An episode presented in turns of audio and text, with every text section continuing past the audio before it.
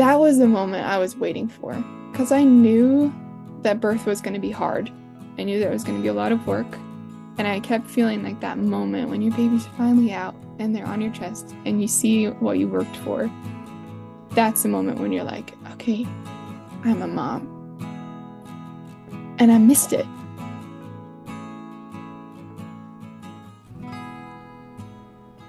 Hello and welcome to Healing Trauma Mamas. I'm your host, Madonna Wingo. Thank you for joining us as we share in our stories and experiences of healing from childhood traumas and birth traumas. Listen as we discuss our struggles, our failures, our strengths, and our victories, and all those lessons we've learned along the way. Good morning, Healing Trauma Mamas listeners. Well, today on the podcast, I get to have a special guest, Hannah. Hannah, do you mind introducing yourself? Yeah, so my name is Hannah, and I live in the Sierra Nevadas of California with my husband and our two kids. We manage a Christian camp, and so we live on site, and we do pretty much everything for the camp. I'm the bookkeeper and the office admin and the wood chopper and host, and so we do that together as a family. And then I'm also a professional watercolor artist. So I do markets and shows and some I work online. My son, Jack, is 3.5 years old. And my daughter, Rose, is 1.5.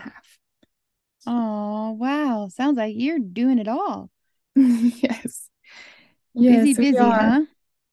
Yes. We are prayerful about our schedule, so we don't have a lot of extras in our life. We only want to do the things that really bring us joy and fulfillment. So we don't feel too busy, but it is a lot of wheels moving. So it sounds like it, but that's a great way to do it. So where it's fulfilling, but not overwhelming.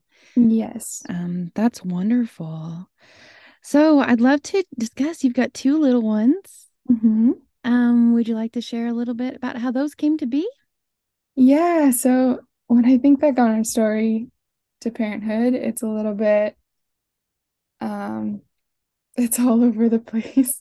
When we first got married, we were living in Oregon, where we're from. And about a year into our marriage, we decided to move to Bass Lake, California, which is a little bit south of where we live now. And we were helping with an outdoor backpacking ministry. And so we planned to not have kids for about 5 years, and we wanted to just really pour into that ministry, work on their social media and their marketing, and help guide backpacking trips. And so our plan, the best laid plans, were to live in a 12x12 office and make about $500 a month. And we figured that would be fine because it was just us and our dog. And then 2 months into that, we found out we were having Jack. And so we realized that was not the best environment for raising a child. And we decided we want to stay with that ministry, but we needed to find a house and a little bit more sustainable income. Mm-hmm. So that was our plan. My experience with birth was pretty limited, but I'd always been very interested in it. And so I did what any millennial would do, and I looked for a podcast. And I found The Birth Hour and loved that, and started just listening. That's a great podcast. Yes, it was really eye-opening of all the different options for birth, mm-hmm. and all the different ways that someone could go about that. And so I found myself really being drawn to midwives and the stories where women had either done a birth center or a home birth. And I really wanted a home birth, but we were still trying to find a place to live. And so didn't think that living in an office without like running water nearby would be a good place to have a baby. So yeah, I think you're probably right about that. Yes. So we're like way out in the woods and far from the hospital. And so yeah, so we decided to go with a birth center that was about 2 hours away from us because we were an hour from a hospital. And so I figured if I'm going to travel anyway, I might as well go to a place where I would be the most comfortable. And so we drove for all our appointments and ultimately for our birth to a birth center in Sonora. And the moment we met the midwives, we loved them. They were so warm and welcoming. And the birth center itself has this like hippie smell. Mm-hmm. I don't know if it's like the oils and the herbs or what, but it's just like feels like home to me because my mom is a nutritional therapist. And so yeah, they just were so warm and welcoming. My first appointment with them was like 3 hours long. They just answered all my questions and made me feel like I could be heard. And yeah, so we decided to go with them. And our prenatal care was excellent. It was, I just kept like listening to the podcasts and reading all the Ina May's books. And like, I feel like all the home birth crunchy mamas are like, Ina May, Business of Being Born, all these different resources are all the same because they just really resonate. So yeah, so by the time we got to 33, we had to do an extra scan after the 20-week scan because they thought they saw an abnormality. So we went back at 33 weeks and they did a an ultrasound, and they like the environment of the room shifted all of a sudden. Like, oh, what's going on? And they told us, they didn't tell us what they saw, but they said, you can't leave until you call your midwife. I was like, okay. So we waited and we called our midwife, and she said, everything's fine with your baby, but your cervix is starting to funnel and it's only 33 weeks. So it's way too early. And what that means for those who don't know is that my cervix was in the very beginning processes of opening. And, that's obviously not a good thing when a baby's not ready to be born. So then you're at risk for preterm labor. Yes. Yes. And my sister actually gave birth to my nephews at 19 weeks because of, I hate the term, but they call it cervix incompetency. And so that was a really real fear for us that he was going to be born early. So from 33 to 37 weeks, we were very careful, and we tried for me to like really rest. And did they have you on full bed rest?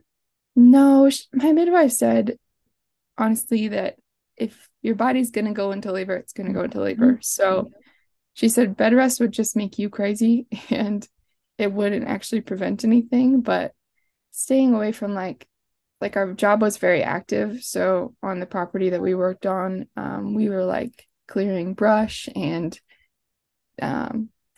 chopping wood and like cleaning the place that we hosted in. And so she said, just like, don't do anything beyond a normal person's amount of work.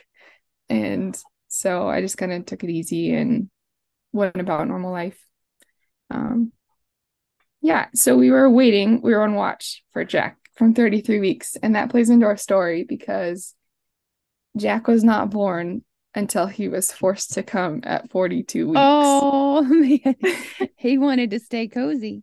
He did. He's like, if you're not going to let me come when I want to, then I'm just going to wait until 42 weeks. So when I hit 39 weeks, I started having some contractions and we were like, okay, this is it. We better go because we have a long drive over to the birth center. And we don't want to have a car baby. So we packed up our stuff and we headed over. And my mom lives in Oregon. She drove down and met us in the city where the birth center is. We got an Airbnb and we figured it'd be any day.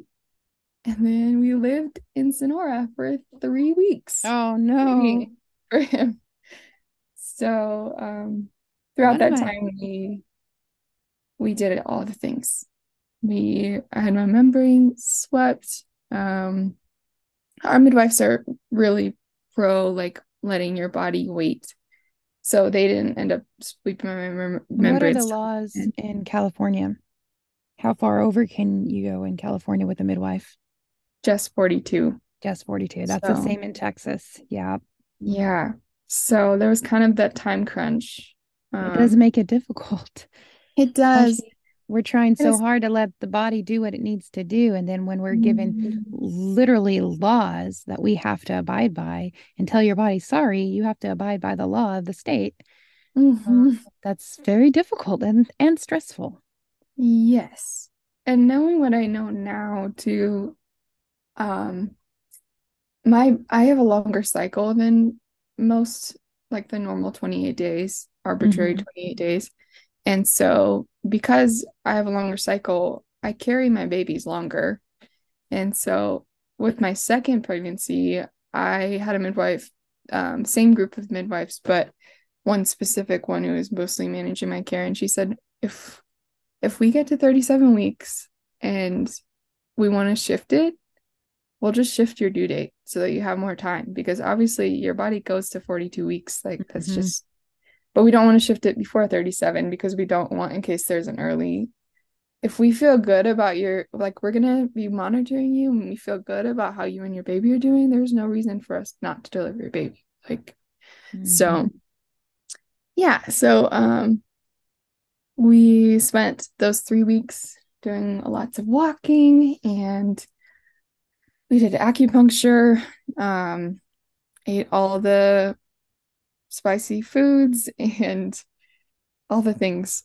I even ended up going on like a 6-mile hike, which was not wise. We went 6 miles. Whoa, 6 miles at 41 and a half weeks because we were just trying to get the baby out, and realized like we could have very well had a baby in the woods by ourselves because it was a long trail. Yeah. And, you know, we talk a lot of times about walking a baby out, midwives and stuff, but a lot of times what happens is we just wear ourselves out. Yes. And then we're exhausted. And I had zero contractions that entire hike. Oh, man. And then you were probably sore and tired. Yes. Yes. So, as it was coming to the last couple of days leading up to 42 weeks, I was group B positive. So, my midwife was hesitant about doing the membrane sweep until it was getting close to necessary. And so she finally agreed to do a membrane sweep when we only had about 3 days left. But she wanted me to do HIPAA cleanse every 4 hours after getting my membrane swept. So we had to do like a vaginal wash every 4 hours, which was not fun, pretty degrading, but just like doing what we thought we had to do at that time. And I was 42 weeks was on Friday, and on Thursday she said, if you haven't had contractions by Thursday morning, you can try the midwife's cocktail, which is castor oil, apricot something juice, and something else.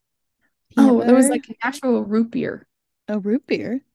Yeah. So I think normally that's not what people use to mix it with, but no, it was not. We ended up doing, I think we ended up just doing castor oil and root beer because it was like a healthier version of root beer. Or something. I've never heard of this before. It was so much more pleasant to drink than just the straight castor oil. Oh, straight castor oil is awful. No, it's so bad. You got to mix it with something. Yes. So, yeah, we tried that and we stayed close to home, and I had zero contractions. So like barely even stomach cramps. So we, consulted with the hospital. They thought that my fluid levels might be low, but everything was fine with me and my baby. So they, at 42 weeks, my midwife's hands were tied, and we had to go to the hospital. And I remember eating my breakfast that morning, sort of eating my breakfast, not really, and just feeling so defeated. Like, I did all these things, and I did all this research, and I tried so hard to have my baby be born in an environment that I felt like was safe and calm. And I still have to go and like be part of a system that I disagree with. Mm-hmm. And so I should mention we had gone to the hospital during our 3-week stay there because I woke up one morning with like pretty intense pain in my left side. And that's a sign. Is it a preeclampsia or what was that? Well, no, not generally upper quadrant pain. Yes, but usually it's more on the right, not the left. Maybe I was right. What else did you have symptoms besides the lower fluid? It was just the lower fluid and then something in it must have been my right. It was one of the sides and it was sure like right underneath my ribs. Yes. And then I had kind of like a headache. Yes. And so that can definitely be a sign of preeclampsia. So we called my midwife and she was like, just go in, get checked out, and just have them rule out anything. And so we went to the hospital like 1 a.m. and we stayed at the hospital with like they checked us into triage and left us alone to sort of sleep. And we didn't see anyone, any doctors or anything until like 9 a.m. And she came in for 5 minutes and said, your tests are normal, go home. And good. Then, yeah, so it was a good thing, but it was also kind of like this is hospital model of care. Yep. Like, they barely look at you and just look at whatever test they ran and be like, okay, bye. Yes. Mm-hmm. And it was such a stark contrast from the care that we had received from our midwives over the past few weeks, where they were just like, how are you doing? Like, mm-hmm. How's your heart? How's your brain? How's your husband? How's your mom? You know, like they saw us as a whole unit, a team trying to get our baby into the world. And they just really like loved us and cared about us. And so it just really confirmed to us, like, we do not want to be at the hospital. Mm-hmm. Yeah, we didn't want to be at the hospital. So, so we were disappointed and nervous. And so we went in, and fortunately, the first nurse we got had actually had all 4 of her babies at home with our midwife. So she, that's awesome. Yes, we were relieved for that. I think that was just kind of this little sign, like, it's going to be okay. Like, you're not surrounded by people who just want to yank your baby out via C-section. Like, there's people who understand and want like the natural processes of labor for you. So that was good. I was already at 4 centimeters, so I didn't have far to go, but they started Pitocin fairly low, and within like 10 minutes, my water broke and I started having contractions back to back, like super intense. Oh, wow. And I couldn't breathe, and I was like really overwhelmed. And so they came in and they turned it down, and was able to like breathe between them and cope. And I asked to get into the tub because they had one. That's awesome. They don't have like a birth tub because they don't allow any kind of water birth in the hospital, but they had like the awful like tiny shower tubs. Mm. Better than nothing, but yes, exactly my thought. It's better than nothing. I just need to get in and get some relief because I have low blood pressure and I have scoliosis, and so it would have been really difficult for me to have any kind of spinal block or epidural. So that was really never an option in my mind, and I didn't think for me, unless it was very severe, I never wanted to put IV drugs into my body while I was in labor because I didn't want to have that crossover to my baby. And so the pain method or the pain relief options for me were the tub, and they had gas and air. So I went and labored in the tub. Fortunately, they like mostly left me alone. They gave me like a monitor, a portable monitor that was waterproof. Good. Awesome. Yeah, I was really grateful. And they mostly just left me alone, and I just had like one person in the bathroom with me, and every time I had a contraction, I would lean forward and they would push on my back, and I would like make my face as relaxed as possible. I kept touching the spot between my eyebrows and like telling myself, don't scrunch right here, don't do it. And so that helped me to like cope with each one, but I had back labor the whole time. And Pitocin contractions, I can now confidently say, after having a labor without Pitocin, the Pitocin is the worst. It's so strong and just like a freight train running through you. And a lot of times moms who are induced with Pitocin on the second time around, they actually are really into labor before they realize it, because they're expecting the contractions to be as bad as those Pitocin contractions. Yes, for sure. Because they're awful. So my heart goes out to any mamas who have had to have Pitocin without any pain medication, because I feel you. So Jack's labor was a total of like from when my water broke till when he was born, it was about 12 hours.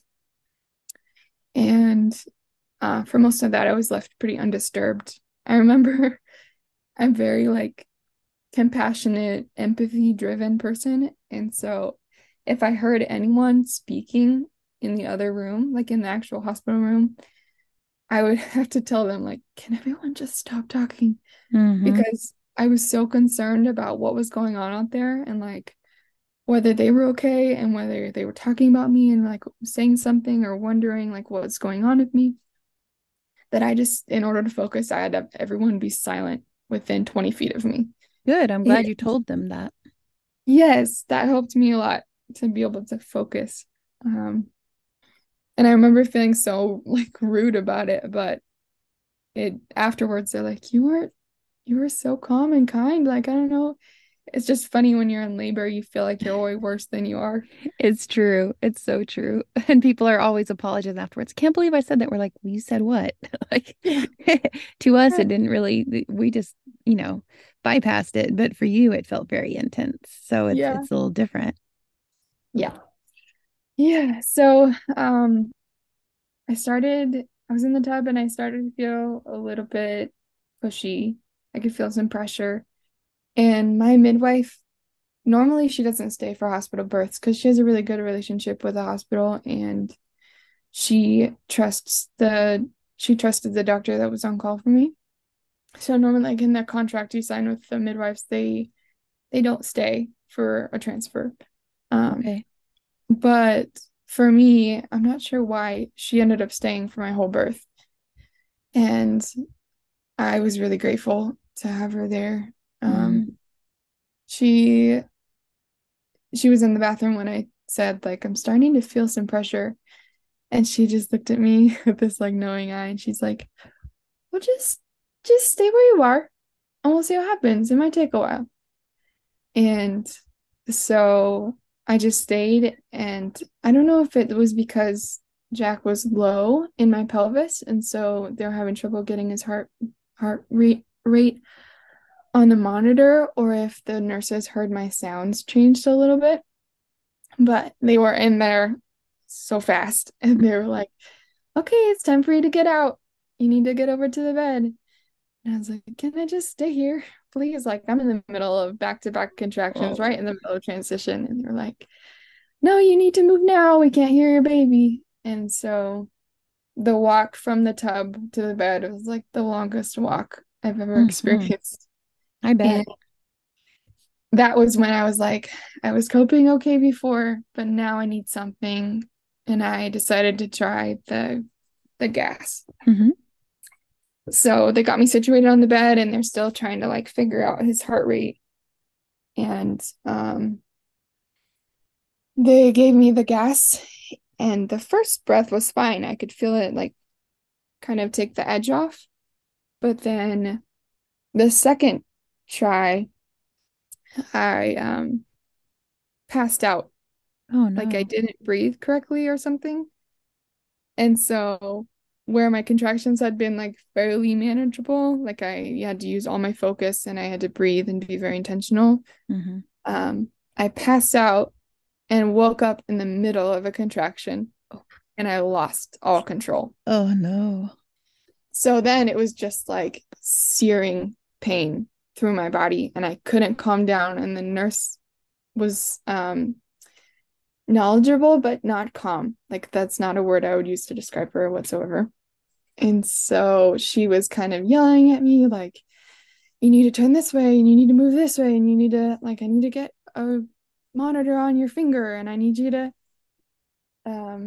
I need to reach your belly so I can try and get his heartbeat. And she's just like freaking out. And as I'm trying to maintain control and like trying to stay calm, and I started to feel nauseous. And so that's like another, you know, just like instinct takes over and you're trying to figure out where to throw up. Yep. And so they're trying to get me to have the gas and air again because they want me to have oxygen, but they have to turn the Pitocin off if they administer oxygen to me without me doing it. And I was like, I don't want any part of that. I do not want to pass out again. I'm already having trouble. I'm just like maintaining any kind of control right now. So they finally turned the Pitocin off and gave me oxygen. And I was able to like breathe and settle, and they got his heartbeat just fine. And then it was time to push. And so I didn't want to push on my back, but at that point I was so like flustered and exhausted that I was like, do whatever. Yeah. I don't care. And so I tried pushing on my side for a little while, and then they eventually like coaxed me into pushing on my back in the typical legs up position. And I was pretty done at that point. So it only took me about 30 minutes to push him out because I was like, I just want to be done with this whole process. That's awesome for a first time mom.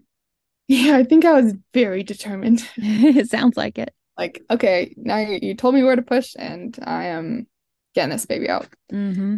Unfortunately, that meant that I tore and because of the positioning, and he was asynclitic. So when he came out, they put him on my chest, which I don't have any memory of them putting him on my chest, which... That moment, I felt like after watching a ton of birth videos and listening to a ton of birth stories, that was the moment I was waiting for, because I knew that birth was going to be hard. I knew there was going to be a lot of work, and I kept feeling like that moment when your baby's finally out and they're on your chest and you see what you worked for, that's the moment when you're like, okay, I'm a mom. And I missed it. Oh. I remember just like chaos. There was just chaos after he was born. And I remember hearing them say like, okay, the cord stopped pulsing, because I had wanted delayed cord clamping. And it had only been like a few seconds. And I was like, oh, whatever. Like, I can't even fight for my baby right now because I'm too exhausted. And so they cut the cord, and then like, it felt like 20 people rushed into the room, and they took him away to a warmer, and they were trying to get him to breathe, and I started bleeding.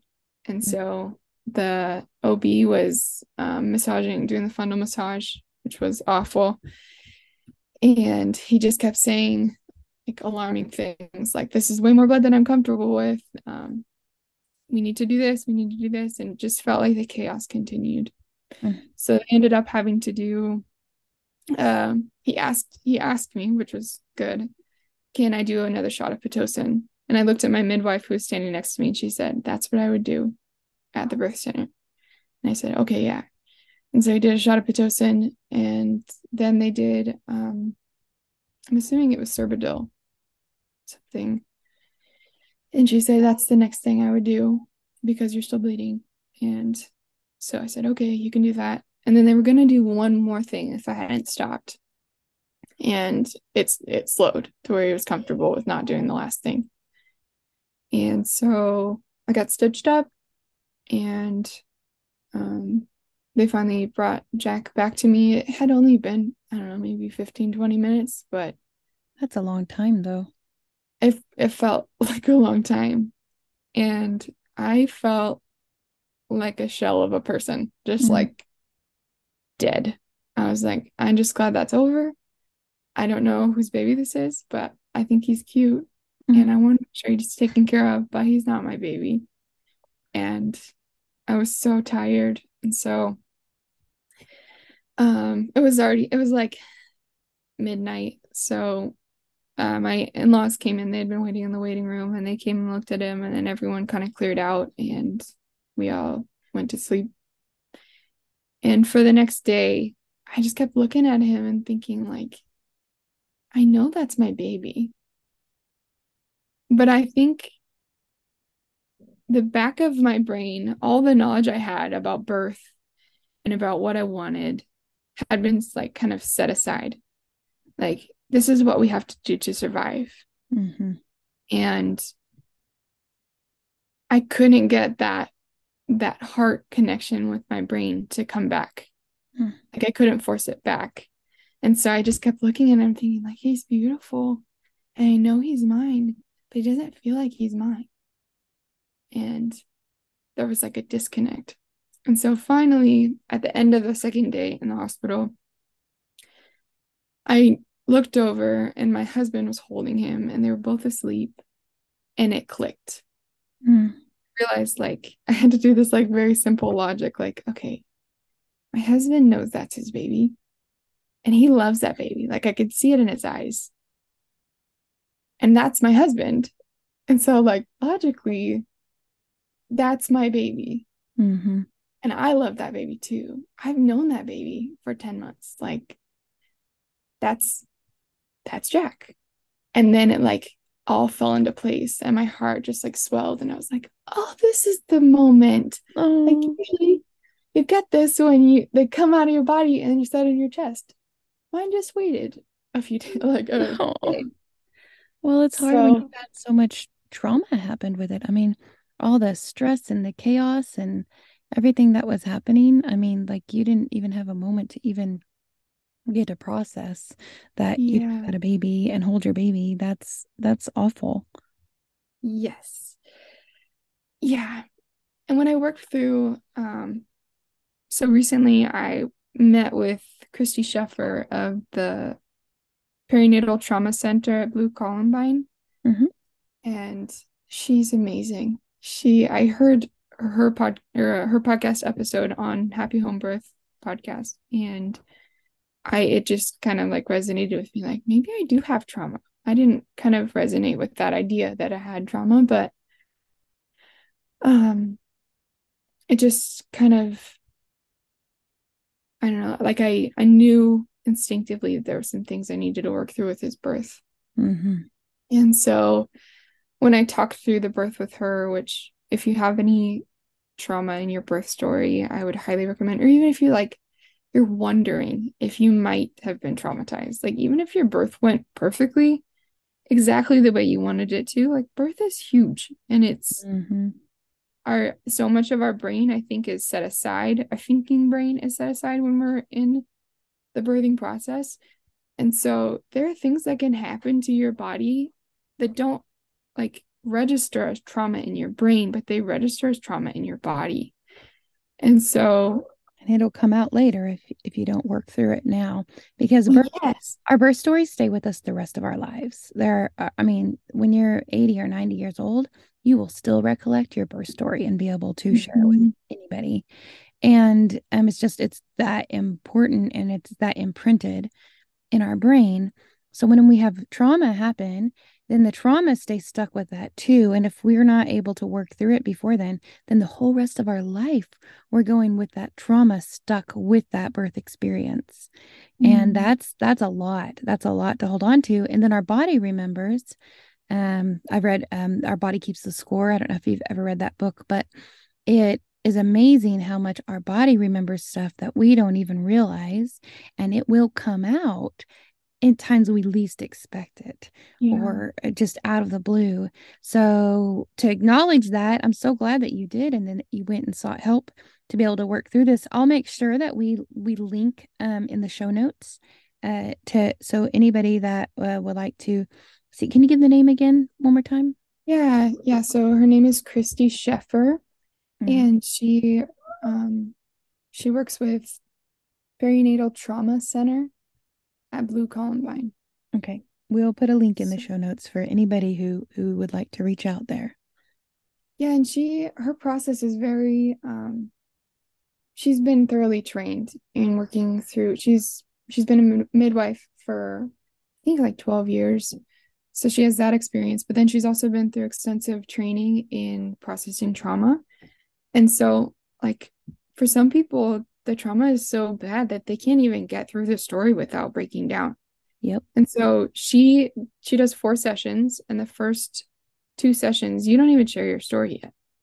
You just work on, like, regulation exercises and understanding how to, like, get to the place where you can even share what happened.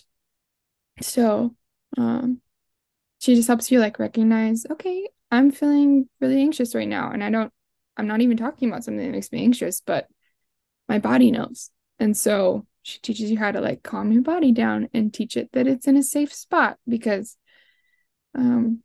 even if you're not in danger, like, if you're thinking about something that felt like danger, your body is like, okay, what are we going to do? Wow, are we going to run? Are we going to freeze? And so I just thought that was really illuminating and helpful.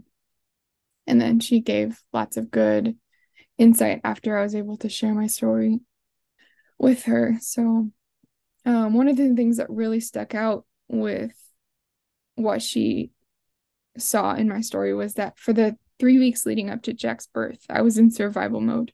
Yeah. And I was being watched by everyone. At any moment. Yeah. And that my husband is amazing. He's such a gentle, sweet, supportive man. And my mom is amazing. She's very supportive. And she was just, like, working her tail off the whole time to love me and make sure that I felt like I wasn't being watched. Mm-hmm. But when it's in your body and you're the one that feels like you have to perform while you're waiting for your baby to be born. And I kept thinking, like, my body is broken. It won't do what it's supposed to do. Like, I'm supposed to go into labor and have this baby. But it just put me in this very lonely place for that whole time of waiting. And so she just recognized for me, like, first of all, you were in survival mode for 3 weeks, and you got to the birth that you expected to be calm, and it wasn't. So you continued your survival mode all the way through to after he was born, and really until you went home. And then also, like, you couldn't trust your body to do. You didn't feel like you could trust your body to do what it was naturally supposed to do. And there were a lot of factors outside your control. And so instead of taking, like, ownership, like, yeah, your body failed, she said, how about we just, like, you don't need to take ownership for the fact that you had to go to the hospital. Like, those were all just things that happened. They were flukes, and it wasn't for lack of preparation. It wasn't because you did anything wrong. And so we can look at that experience and just say, I survived that. Yeah. Like, I came out alive, and I chose to be a mom and to connect with my baby and move forward with life. And that is something that you can own. And I felt like that was the answer I was looking for, to, like, take my power back. 'Cause I can't go back and change my story. Yeah, so, like, much was out of your control. Yeah. And again, like, it wasn't my fault.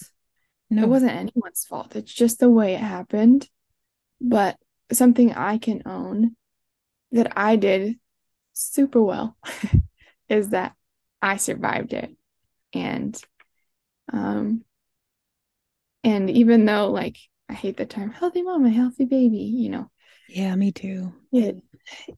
I took my experience and moved forward. Yes. I didn't stay stuck on it. And then I chose 3.5 years later to go back into that kind of dark place and re-sift through it to give myself another layer of healing. And so, I just hope that's encouraging to other mamas. Yeah, because now you're sharing that too, not just that, you know, you were able to work through it, and you were able to come out on the other side, didn't stay stuck in it. And not only was that super hard for you to do, and to get past that. But now you're sharing that with other women too. So anybody who feels the same way, like, hey, there's a way for you to be able to work past that and heal from that.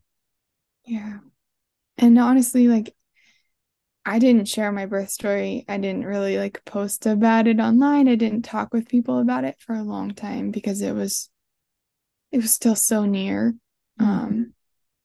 And so working through my story with Christy brought me to a place where I felt confident to be able to share. So that was, an immensely helpful tool.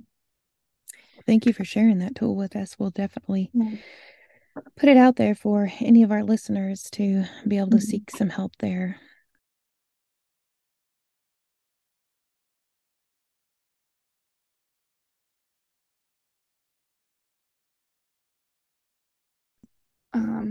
Understandably struggled a lot with my postpartum with Jack because of the, like, even after connecting with him and like understanding, kind of healing that rift, just like the level of stress of newborn life. And I had a colicky baby and he didn't love to sleep, and so sleep deprivation is real, y'all. Mm-hmm. So any moms out there, I mean, sleep deprivation is so hard. So, entering motherhood the way I did, I didn't have a lot of confidence anymore. And so, I kept questioning myself, like, am I doing the right thing? Is this right? I don't know. I don't know if my body knows how to feed him. I don't know if I have the right instincts. And so, I feel like the way you enter into motherhood with birth sets you up in a lot of ways. Mm-hmm. For, I wouldn't say failure, because like that's a really strong word, but just sets you up for struggle, I think.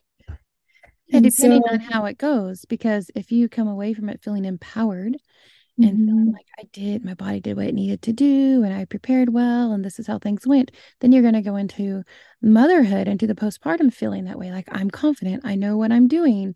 You know, I have the intuition that I need to for this baby. And that, it's just a completely different mindset. But when you come in like you, and it was such a struggle, and you felt like your body failed and wasn't working the way it was supposed to. And then there was so much stress and so much trauma around him entering into it. And you were just exhausted and disconnected for that time period.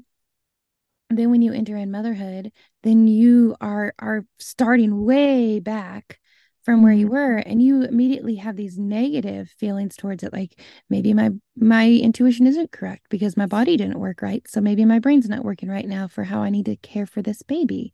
Mm-hmm. Or maybe all these things that I read as how I'm supposed to do this isn't right. So maybe, you know, because you listened to all the happy home birth stories and you listened, you know, to all of that stuff and read all the books, but yet that's not how things went for you at all. Mm-hmm. So can you even trust any of the things that you're reading or the people you usually go to about stuff? So there's a lot of just feeling like you don't know, and you not necessarily failed, although a lot of times there's that feeling too, that you're a failure. You failed birth, and so then you're failing as a parent immediately, even though we know that's not true at all. You survived, and you're a survivor of that. That way you can thrive as a mother. But that mind shift that is difficult to get to, because you're kind of stuck. And then, like you said, add a sleep deprivation to it, add a colicky baby to that. And boy, those are going to be some really hard times where you're probably going to have some deep depression and go down some deep holes, and really need to rally to have people around you to help bring you up and recognize what's going on and help you. So did your husband help you with that? Did your midwives get to help you with that? Yeah. So, I mean, we went back to we went back home afterward, and so we were 2 hours away, so we didn't get the same kind of newborn postpartum care that we would have from our midwife had we been closer. So we got to see them about a week out and about 2 weeks out, and I mean, we filled out the questionnaire, like, do you have postpartum depression, do you have these signs, do you want to hurt your baby? And like all these things. And I was like, I mean, no, but I don't feel right. Like, I don't feel normal. And they're like, well, your score's right, so it's okay. Oh, you're good. I'm sorry. And so I don't know. I felt like my husband was really supportive, but very lost. Like, he didn't really know how to help me. Mm-hmm. And he's never been through this before either. No, he's a brand new parent. And he actually worked with Christy as well. He did his own session. Good. And so he realized, like, he was kind of traumatized by the birth too, because he's watching me go through it. For sure. I'm like, do I help my baby who's struggling, or do I help my wife? Like, what do I do? And so, and then that postpartum questionnaire, I just want to pause for a moment about that. I was literally talking about this in a class of mine. I'm in my third year as a midwifery student.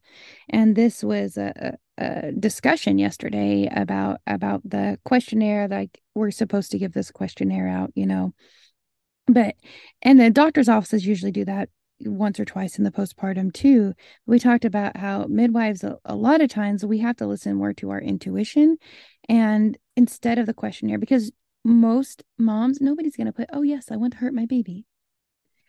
But if you're having a conversation with a mom and you listen to what she's saying, you can hear in her voice that, hey, I'm not right. Like you said, okay, maybe I'm filling this questionnaire out right, but I can tell you right away that I don't feel right. I feel like there is a disconnect, or I feel like I am heading down in this depression and I don't know what to do about it. And I do need some help, but yet on paper, look, I'm fine, but that's not the reality. And we need to look, just like in the hospital we talked about, you can't just look at the monitor or the test and then say, okay, you're fine, go home. You know, the same thing with the postpartum screening that we're quote unquote supposed to, you know, fill out or whatever, that you can't just go off of that. You can't just give that to a mom and say, here, fill this out, look at it. Okay, you answered everything right. Go on home, you're fine. That's not how it works. That's not the type of care that's going to help anybody, or even be able to find somebody who's struggling that we need to help. Because when you don't help them, and then they go down further and further, and then it's just going to get worse for them and worse for the baby, and then you end up in a scary situation. Yeah, absolutely. And I'm surprised that they responded that way because of the care that I received before. I'm not really sure what the combination was for that, but sometimes we can look happy and we can look like we're good. Mm-hmm. Yeah. But if we get into an in-depth conversation and we really try to then we can find out more. But I mean, if you've heard my story, I mean, I went months without my husband or my midwife, my mom, anybody knowing I was in excruciating pain. Yeah. I looked fine. I looked good. You know what I mean? So I hid it well. And the same thing, that it's easy to do with depression like that, to mask and say all the right things and respond in the right way, even though mentally you are not there. Yeah. And I started to get scared. I started to be afraid of like what was going to happen. And I really started to feel like I was a monster.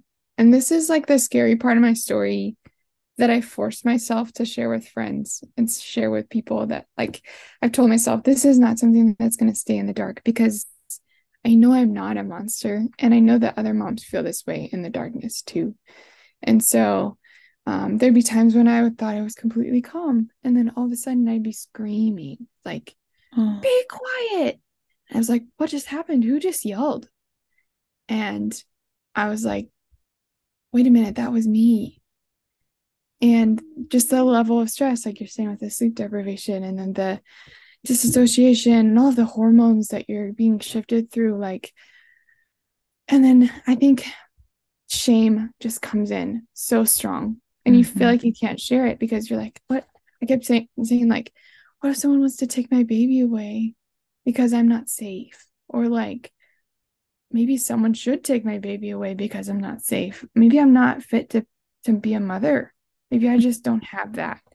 part of me. And so I kept telling my husband, like, maybe someone should take our baby away, or maybe you should go. Maybe I should just leave, because you're obviously a really amazing dad and I just can't get the hang of this. Oh. And it took probably, 9 months to a year for me to really feel like that part of me settled. I just kept listening to those lies over and over. And my husband kept telling me, like, you're not a monster. You are a gentle mother. Like, you love your son. And 90% of the time, it was completely fine. But that 10% of the time scared me so bad. Mm-hmm. And so, I don't really know. I don't know if we just resolved because he started sleeping, because that's huge. Yes. It seems so simple, but that really helped. But then also something really small that like really got me through that time was, while we were gone for those 3 weeks, we had some friends staying at our house watching our dog, and they had put little sticky notes up around our house, and I still have some of them, but one of them was in my bathroom, and I think it said like, this is hard, but you are tough and you can do this. And there were others around the house that like, you're an amazing mom, and things like that. Just really simple things. And I remember throughout that time, like, I would walk through my house and I would see those at the exact moment that I needed to hear that one thing. And I'd be like, okay, that's true. That's true. Like, what I'm believing about myself is not true. Those are lies. And that sticky note on my wall, that is true about me. And so having an outside perspective, someone telling you what is true about you. So for my second baby, I reached out to moms in my circle and said, can you write me sticky notes? Just like simple one-line things that you know about me as a mother and as a wife. And I'm just going to put them up all over my house. And I did. And my second postpartum was better for a lot of reasons, but that was one of the things that was like life-giving throughout. My daughter is 1.5, and I still have most of the sticky notes up because I love it. And don't write them yourself. If you're going to do it, if you write them yourself, you're not going to believe yourself. But if someone else writes them for you, you're like, okay, they don't have to like flatter me. They know who I am. And it has to be people that you like are close with. So then when you see their handwriting, you're like, yeah. Yeah. So, well, yeah, that was huge for me. Yeah, I mean, well, we're told in scripture all the time, right? To counter the lies with the truth. Cast out the lies, speak the truth boldly. And when you're in that place where you're so down, like you've got to physically see them. Like you can't just speak them in your head. Like you've got to see them, and then you can say them out loud. And like, I've told this to my teenage daughters. I was like, you tell that lie to go away and you say out loud the truth. Like, and you say it over and over as many times as you need to say it till you believe it. And sounds like exactly what you were doing. And I love it. Yeah. And with my daughter's postpartum, I started writing to myself and using the notes, and then also writing to myself anytime I felt that lie creep in, like, you're a monster, you're a scary mom. I kept like countering it. I was like, no, I don't know if I fully believe this at this moment, but I am a gentle mother who nurtures and loves my children. And the difference of my thought life with this baby and between her and my son, and even just like in general toward both of my kids, I'm like, no, that's my identity. Like, sure, I yell at my kids. Like, I am not perfect, unflawed mom, but I come back to, like, we both make mistakes, and then I apologize to them and we restore. And I am a gentle mother who sometimes is overstimulated, but just keep coming back to those foundations of truth about yourself, especially when you're in the midst of postpartum and all of the it's like layers of overwhelm and stress. You have to have those anchors for your soul. So, in the midst of the postpartum that was crazy, we added extra stress by moving because that happens. Yes. So if you can help it, I would not move like for 6 months after your baby's born, but we were feeling like the ministry that we were working with was incredible, but it just wasn't the right spot for us anymore. And I see so clearly God's hand in each step of the journey to where we are now. But while we were living in Sonora, we met a nurse at the birth center, and she also worked at a camp in the area. And she had been hired with her husband as the director. So they were like in charge of programming and kind of overseeing the camp. And they needed on-site managers. And so we were like, well, they asked us before our son was born, like, would you consider this job? And we were like, we're kind of in the middle of something right now. We're trying to have our baby. Like, we don't want any other thought. Like, we can't even contain that thought right now, entertain that thought. So after Jack was born, they reached out to us again and said, like, hey, we really would like you to consider this job. We think you would be a good fit. And as we're talking to each other privately, we're like, we're not qualified for that job. We've only been in ministry like 2 years. Mm-hmm. We have never managed a camp. Like, we're brand new parents. We are not qualified. And I don't think we'd like that job. Like, that seems like way out of our wheelhouse. And so we prayed about it, and we felt like we were supposed to at least go to the interview with the board. And so when our son was 12 days old, we got in our car and drove 2 hours again. Oh my. We came to the camp, and we had a meeting with an interview with the board. And we were honest. We said, we're really flattered by this interview, but we don't think we're qualified, and we don't think that we would enjoy this job. We're not really sure. We're just here out of obedience because we prayed about it and felt like God told us to come. And we gave them our resumes, which had no qualifications. Nah. And within 3 days, they called us and said, hey, we unanimously decided to hire you. I love it. And we were like, wait, did you call the wrong people? Because remember how we said we weren't qualified? And they're like, yeah, we know. No, we meant to call you, and we would like to offer you the job. Can you start in 2 weeks? Wow. And so again, we approached God and said, what do you want us to do? Like, we don't think this is the right fit for us, but what do you want? And he was like, I want you to move forward with this job. I want you to move, and I want you to go do it. And so we packed up our house, we packed up our 1-month-old, and we moved to a construction project of a house on the camp in the middle of summer, which is the busiest season for summer or for camp. So we started managing in the middle of summer, and it was chaos. It added to the stress that was already there for caring for a newborn with postpartum anxiety and depression. And it was nuts. It sounds and like then a it. Few months. Yes. So once the summer ended, we kind of got a break, and camp slowed down, and all the summer staff left. And so we just got a moment to be by ourselves with our son and with our job. And we realized, like, this job it fits so many of our giftings and callings, and it's the perfect spot for us. And so to just see the way that God's hand was on, like, moving to California and making one plan, and then having a baby that was different than our plan, and then going to Sonora for our care, and then not being able to just, like, have our baby and go home, staying for 3 weeks and getting to know that nurse and getting to know the area, and then having our baby in the hospital and having to come back, and just, like, all the things that we didn't anticipate led us to this camp. And 3.5 years later, we're so grateful, because this spot is just, like, we can't imagine doing anything else now. Oh, like, that's amazing. Yeah. So, yeah, it's just cool to see God's provision.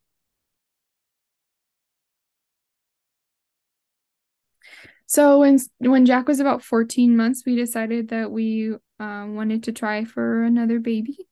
And things had kind of settled with him, and I felt like I was back to being my normal self. So I was ready to take on the challenge of another pregnancy and baby.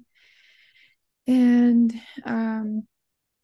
we got pregnant within a few months. And so our kids are almost exactly 2 years apart. And my pregnancies are rough. I'm really tired and kind of grouchy and very sick in the beginning. Uh-huh. All the typical stuff. But we decided to plan for a home birth because we had a space for that now. And we live at the end of a really long gravel road, and I didn't want to have to get into a car in the middle of labor. So there's midwives in the area? Yes. So one of the midwives that works at the birth center is also a home birth midwife, and she works with another home birth midwife in the area. Awesome. Yeah. And her personality, I didn't connect with her as much as I did with the other who was at the hospital with me. But as I got to know her, I felt really comfortable with her, and she's just a lot more matter of fact, not so much lovey-dovey and nurturing. So okay. I think that's kind of what I needed anyway at this time, but yeah. So we prepared for Rosie's birth, and everything in the pregnancy went fine. She didn't try and come early. We planned for 42 weeks because we figured that was going to happen again. Good idea. Yeah. Which I think I would have if we hadn't started to have preterm labor signs with Jack, because everyone says just plan to go past your due date. So right.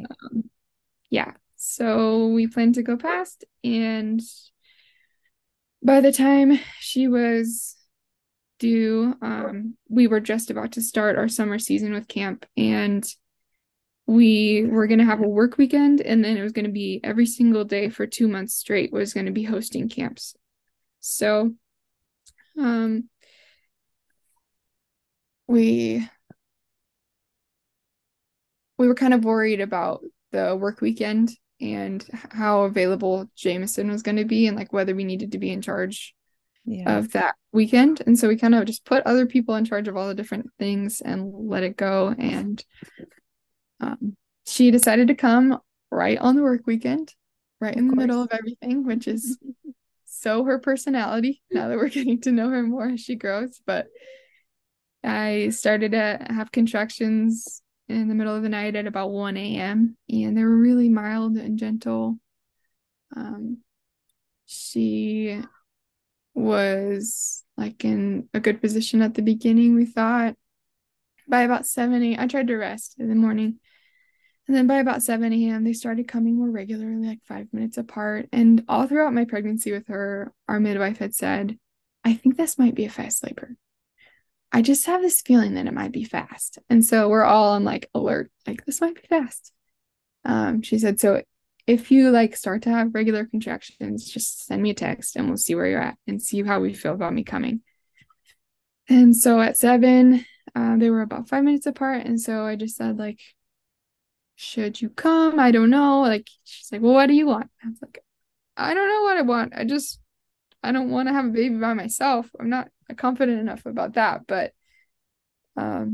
she and our doula, we decided to have a doula come, and she was about an hour away. Our midwives were about 40 minutes away. And my friend who was training to be a midwife was going to come, and she lived about 2 hours away. So they all had a little bit of travel time. So I thought, well, for 5 minutes, I'll give them some time to get here, and we'll all just kind of hang out. And so that's what we did. We went for walks, and it seemed like the day was really calm, but things weren't progressing. It kind of stayed at 5 minutes, and then I would get into the tub, and that felt really good because I had back labor again. And things would slow way down. So I would change positions. I'd get on the bed. I'd sit on the toilet. We'd move all around the house, and everything was just kind of staying the same. And so by 6 p.m., my midwife was can I check you? Would that be okay with you? I just want to kind of see what's going on. And so I agreed, and she checked me, and I was only at a 6, which I try not to give a lot of validity to the numbers because I know they can change. But after it had been 12, 15, 16, 17 hours of labor, something like that, and I hadn't changed much. Mm-hmm. And Discouraging. So yes. So that's when I went from like, I'm talking, laughing between contractions, and these are super gentle, and I think things are going well, to like, crap, my body doesn't know what it's doing again. Oh, like, no. And so the brain game just like went downhill, and I started to panic, and I was like, it's going to happen again. Like, I'm going to need help from the hospital.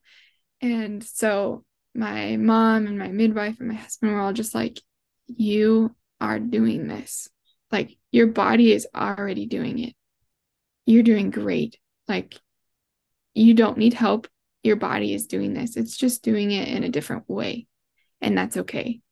And so that like calmed me back down. And we just kind of monitored me. Like, the thing I love about midwives, especially home birth midwives, is that they're like these, they're like supportive birth ninjas. So, for like, I love it. It's going to be my new shirt, Birth Ninja. Yes, I love it. I'm going to make one. Yes, please do. But they just like hang out. They work in the background. They check your baby's heartbeat every once in a while. Like, they don't touch you. They don't bother you. They just like want to support you. And when something happens that they need to jump in and do something, they're there in a heartbeat. But until that point, they're just like letting you do your thing, and they trust you. They trust your body to do what it's supposed to do. And so I continued to labor.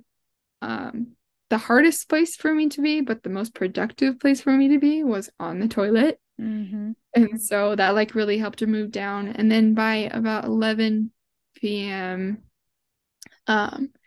I still had not, like, I had progressed more from doing lots of toilet contractions, but there was still something kind of off. And so my midwife asked to check me again, and she did, and baby's head was kind of like wiggling around, like she couldn't get down into the birth canal. And so they didn't say it at the time, but they thought maybe she was asynclitic and maybe had like a nuchal hand. And so they said, I think she's having trouble coming down. Would it be okay if we broke your water? Because I think you're close. You're at a 9.5 or whatever. But she can't descend into the birth canal right now. And so I was like, this was the rudest I got at the, going back to the beginning. You feel like you're so rude, but you're really not. I was like, I don't want you to break my water. And they kind of waited and let me decide and think it over. And I was like, okay, fine. You can break my water. And I felt like I was being so rude. Like, yes, go on, do it. But it was nothing. So, they broke my water, and the contractions got a lot harder. She was able to descend. I wanted to get back in the pool, but they encouraged me to go try some contractions, like on hands and knees on the bed, because it seemed like the pool kept slowing things down and allowing her to kind of float and like be more buoyant. So we tried on the bed, and I was really struggling through contractions. I think that was definitely transition time. And then I wanted to pee because I couldn't pee in the pool. For some reason, my brain wouldn't let me pee in the pool. And so I went to... Yeah, it's so funny. You're like, it's fine. Just pee. It's okay. You're just in water. It's okay. It's sterile. You're good. And everybody's like, I just can't do it. I can't. But I wonder if it's because like people know you are. Probably. So, yeah. So I wanted to like get my bladder out of the way. So I went to the bathroom and expected to just like pee and then go get back in the tub for relief. And things started to shift. Like, as soon as I sat down, I could feel her kind of starting to move down, and my contractions were so intense, like way in my back, and I could feel like grinding, mm-hmm. And so I remember thinking, like I did with my son, like, okay, I just want this to be over. I'm just gonna like push this baby out. And so everyone else is like, my midwife is on the floor of my tiny bathroom. My husband is sitting in like on the edge of our shower right across from me. And all of a sudden I'm like, I feel her head. And they were like, wait, what? Because they thought I still had a lot longer to go, but I was like, okay, she's coming like now. And she was, her head was almost out. My midwife was like, can you stand up so I can help you? And I remember thinking like that thought, like, how is that possible? How do you stand up while you're having a baby? Yes, it's true. My legs aren't working. Like I'm pushing a human out. And so I just kind of did this like awkward, I put my leg up to the side and gave space so that she wouldn't fall into the toilet. There you go. A lot of times if you can at least scoot forward. Yes. And so she helped me catch her and put her on my chest. And I was thinking like, okay, this is the moment. I get to hold my baby first moments and then no one's going to take her from me. And here she is. And then I was in like excruciating pain and I couldn't figure out why, and I thought, okay, well maybe I'll subside in a few minutes, but like the baby's out, like what would be hurting right now. And so we thought maybe it'd just take a minute to calm down, maybe I tore. And so they moved me to the bed, and I was holding her and I was trying to look at her and talk to her, but I was still so distracted by pain. And the midwives gave me like a little bit of time. They went to go clean up and they said, if we're going to stitch something, we want to give you a minute to like have everything just settle. We want to give you a second to just breathe and have space. And then we'll come back in and things would be a little less swollen. So we can just kind of assess if we need to stitch anything. Had you delivered the placenta at this point? Yes, I guess I did some point in there. It wasn't very long after. Okay. I guess I was just distracted by all the things. Almost frozen. Yeah. So, after I delivered the placenta, they left her attached to it until it was done pulsing, and then they cut the cord and they went to go clean up. Mm-hmm. And I was still like violently shaking, which I know is pretty normal from the adrenaline and stuff. But I told Jameson, my husband, like, can you just ask them to at least like come give me the numbing shot because something is hurting so bad down there. And so he went to go get them maybe 45 minutes after she was born, and they came back in and immediately their eyes were huge. And they were like, I've never seen anything like that, which is not what you want to hear right after you give it. No.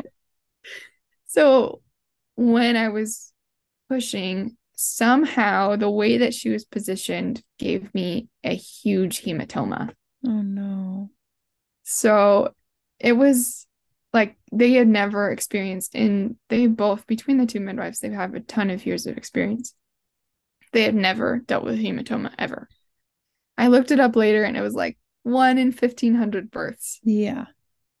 Another crazy fluke. And so they consulted with the hospital. They were just trying to kind of figure out what, if we leave it alone or if it wasn't really growing, it was staying the same, but they wanted me to get into the shower so they could kind of clean off the blood clots and just kind of figure out where the cuts were and where it might have been coming from. Mm-hmm. And so I always joke that like the difference between midwifery care and hospital model care is that your midwife will help you, like I couldn't even stand and I couldn't reach anything down there. And so I'm like laying on my shower floor and they are literally cleaning blood clots off of my butt. Yep. Like that's a midwife. Yep. All the time. Like, yes. Like the love and just like the nurturing and the making it like not weird. We're laughing through it. Like anyway, they just love them so much. So as they were doing that, they realized that there was still a bleed and it started bleeding profusely. And so they moved me back to the bed and I started bleeding from somewhere. And so they're trying to figure out where it's coming from. It wasn't really coming from the hematoma. So they were like trying to figure it out. They tried to, what's the term when you like use a clamp? What kind of clamp? They like were trying to clamp the blood vessel. Oh, so they could have got a hemostat on it if they found it. That's what they were trying to do. Okay. So they're working on it, and they can't get it to stop, and it just keeps bleeding profusely. And so they finally, Andrea, my midwife, she just looks at me with compassion in her eyes, and she said, "Hannah, I'm really sorry, but we're going to have to transfer." And in that moment, when I should have been like full panic, like, I don't want to go to the hospital, I don't want to go there. Mm-hmm. I felt from like the top of my head to the bottom of my feet, every muscle in my body just went calm. And I felt completely at peace. I love it. Yeah.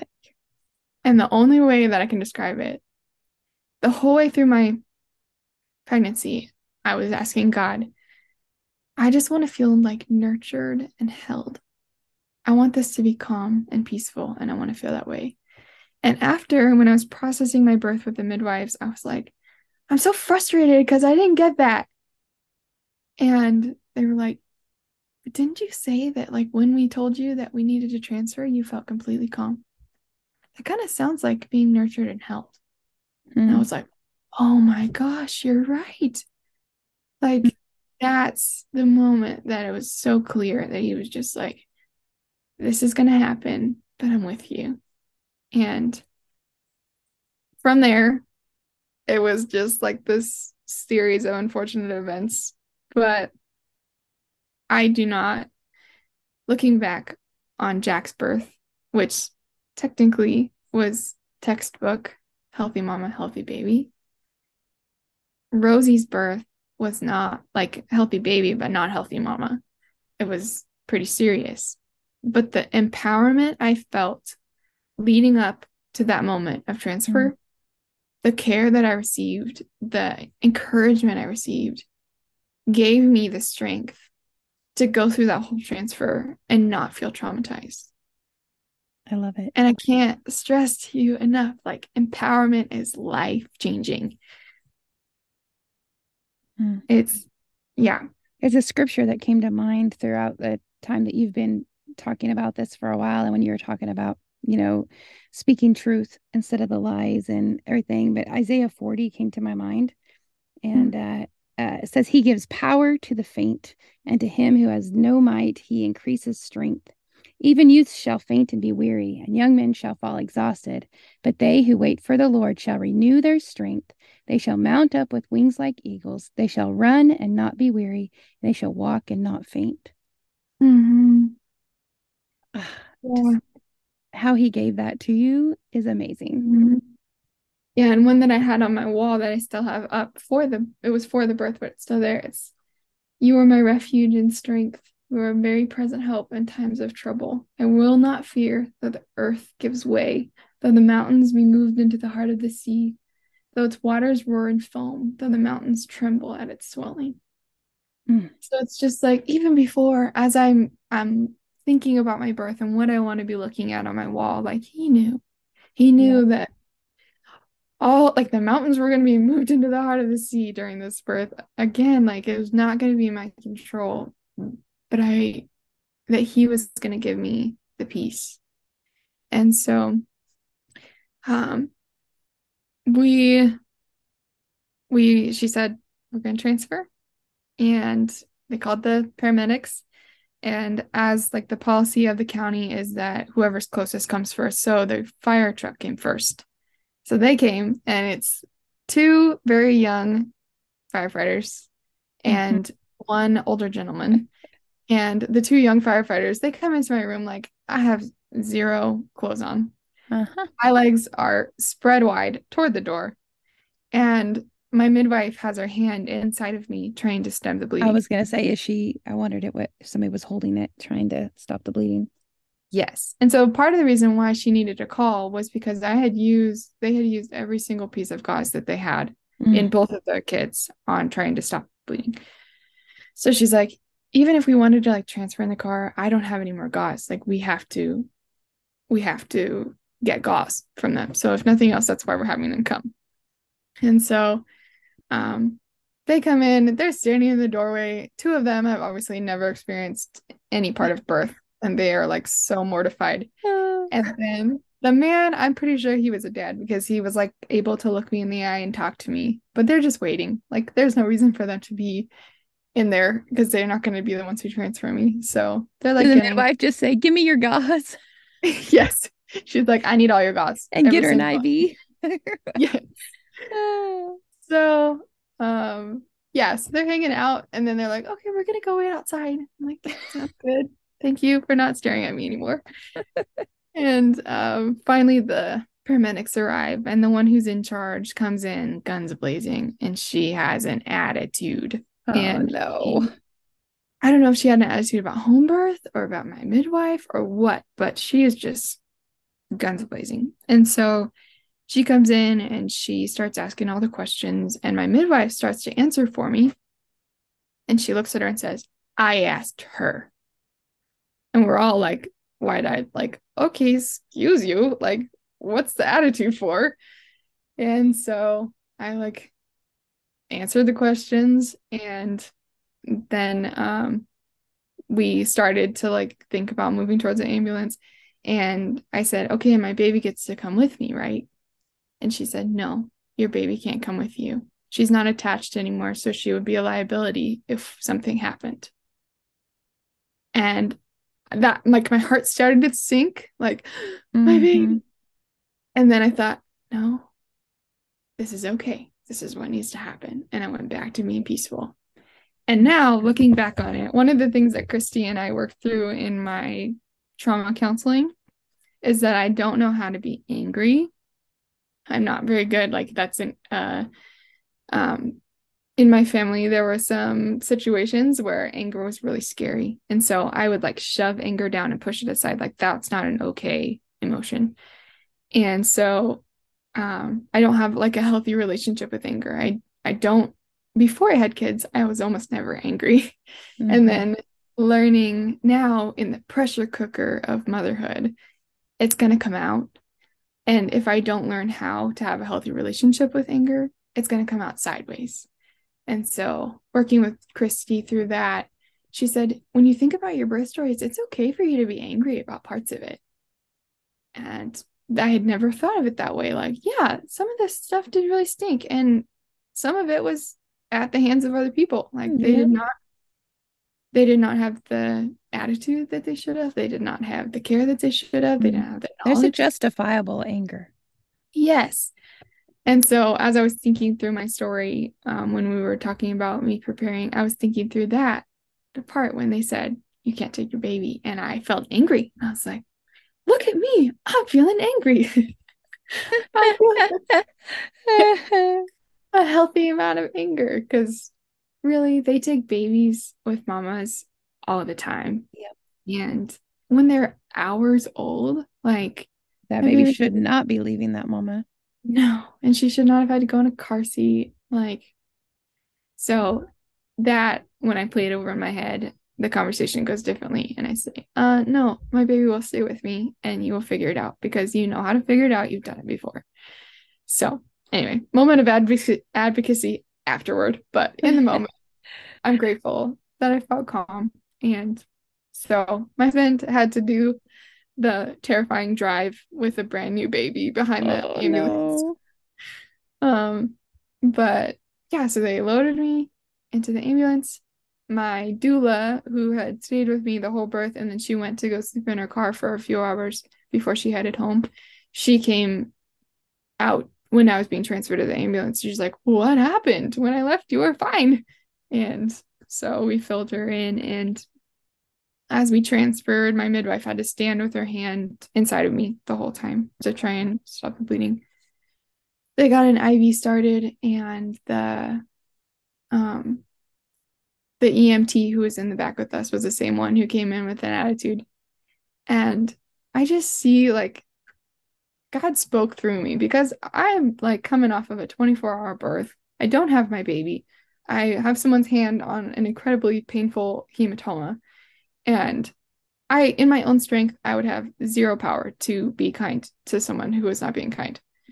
But I was able to just like talk her down and talk about her kids, talk about her life.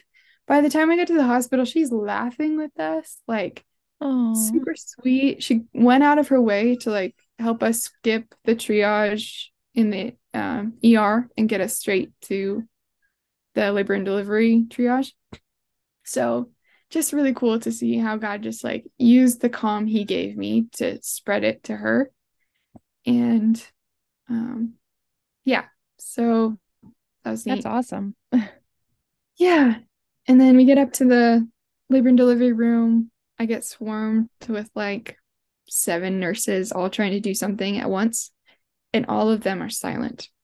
Like I could feel the tension in the room, and you could tell that none of them were versed in home birth and that they had some opinions. And so they kept them to themselves, which is good, but you could like feel the tension in the room. Mm-hmm. And they just, the lack of like bedside compassion and like even just communication. Like one of them was trying to get an IV in my right hand, and she kept stabbing without me, without giving me warning. Ugh. And so she'd stab and I would tense without thinking about it, because I'm focused on the 10 other things that are going on with my body. And so I tense, and then she'd be like, I have to try it again. I'm like, okay. And then I get distracted, and then she'd try again, and I tense.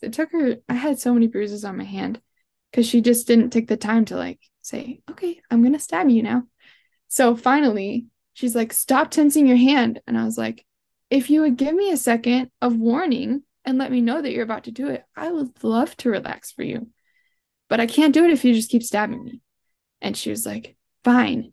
And so she gave me a second. She got it first try.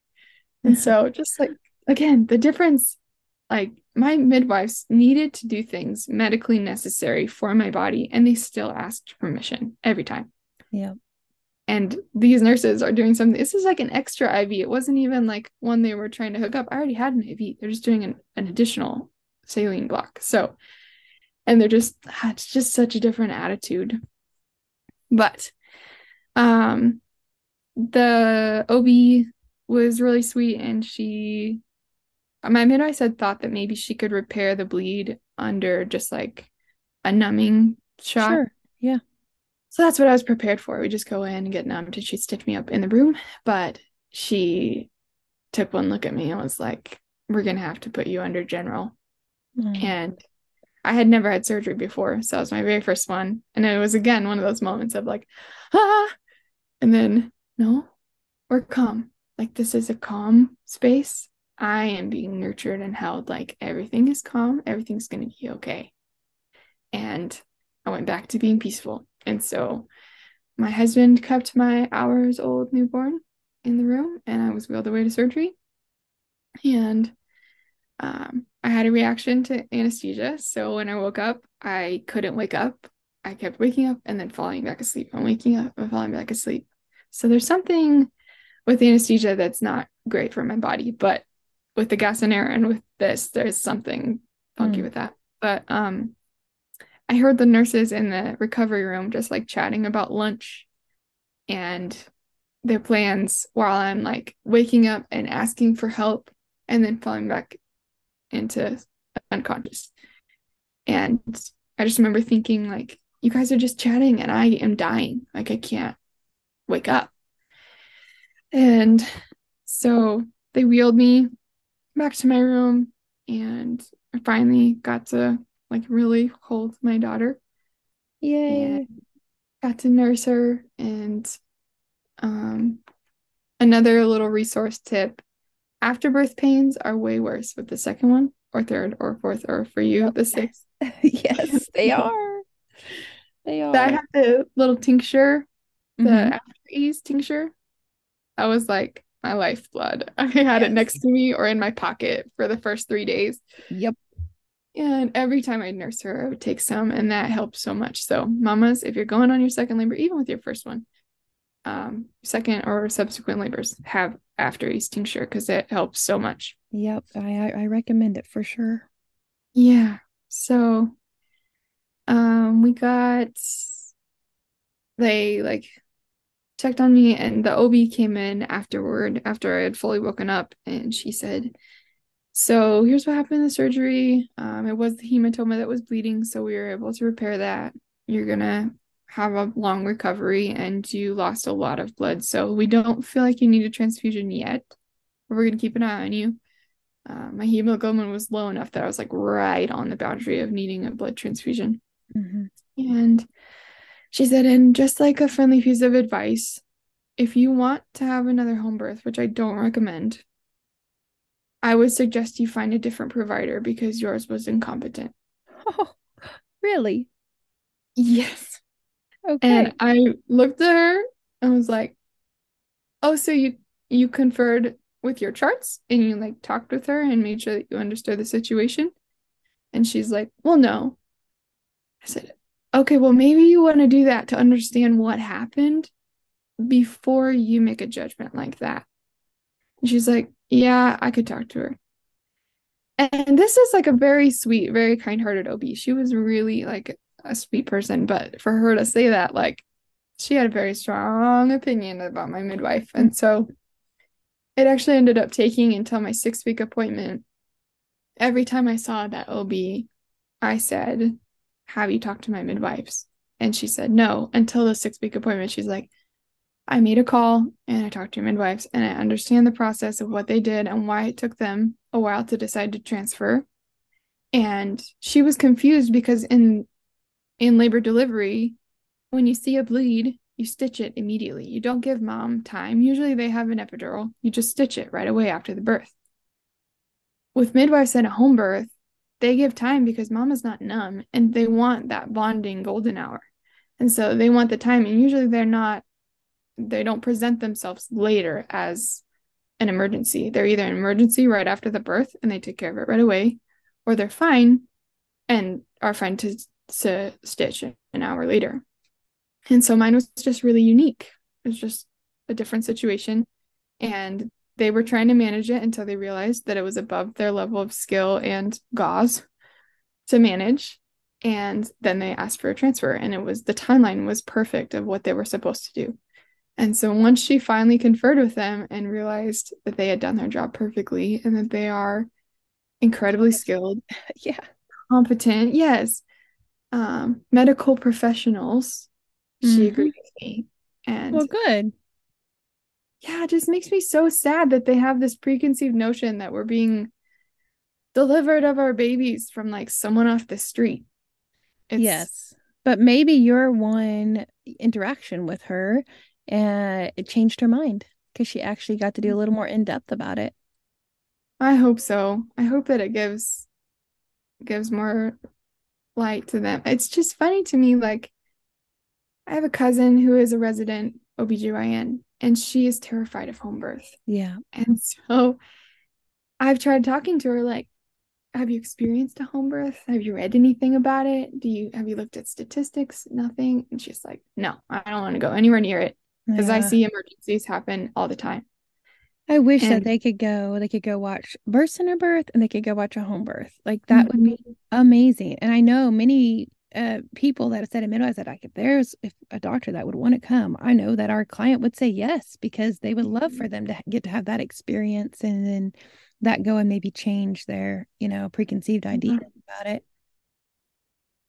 And there are a few unicorns out there that really do cherish midwives and that really do cherish, autonomy and women being able to be in charge of their bodies and make the choices of where they want to birth. There are some doctors out there, but they're so far spread out and and sometimes difficult to find that it just there's this, I would say probably 95% of doctors in the United States believe that home birth is absolutely unsafe. Yeah. And it's just crazy to me because they don't look into it. Right. They don't research what they believe is so unsafe. And I think if they did, they would realize that they see less than 1% of transfers from home births. Yeah. So the safe, well, I believe pretty much all of them are safe, but the ones that go perfectly, they won't hear anything about. They won't. And that's the thing, because they don't ever hear about those. All they do see are the ones that need help. Yeah. And those are very rare. Yeah. I just hope that I was nervous to tell my story for a little while after Rose's birth because I was worried that people would say, oh, see, you tried for home birth and you had to go get medical help. And then I realized, like, no, I was a fluke again, unfortunately. And my midwives did exactly what they were supposed to do up until the point where they realized they needed to outsource. And they did professionally. They made a beautiful transfer and I got the help that I needed. But up until that point, they believed like birth is a natural, normal process. And most of the time when it's left untouched, it goes perfectly. Thank you for listening. May you be encouraged and strengthened by what you've heard today. Remember, you are dearly loved by your Creator, so be who He created you to be. May you go in peace, friends. Till next time, Shalom.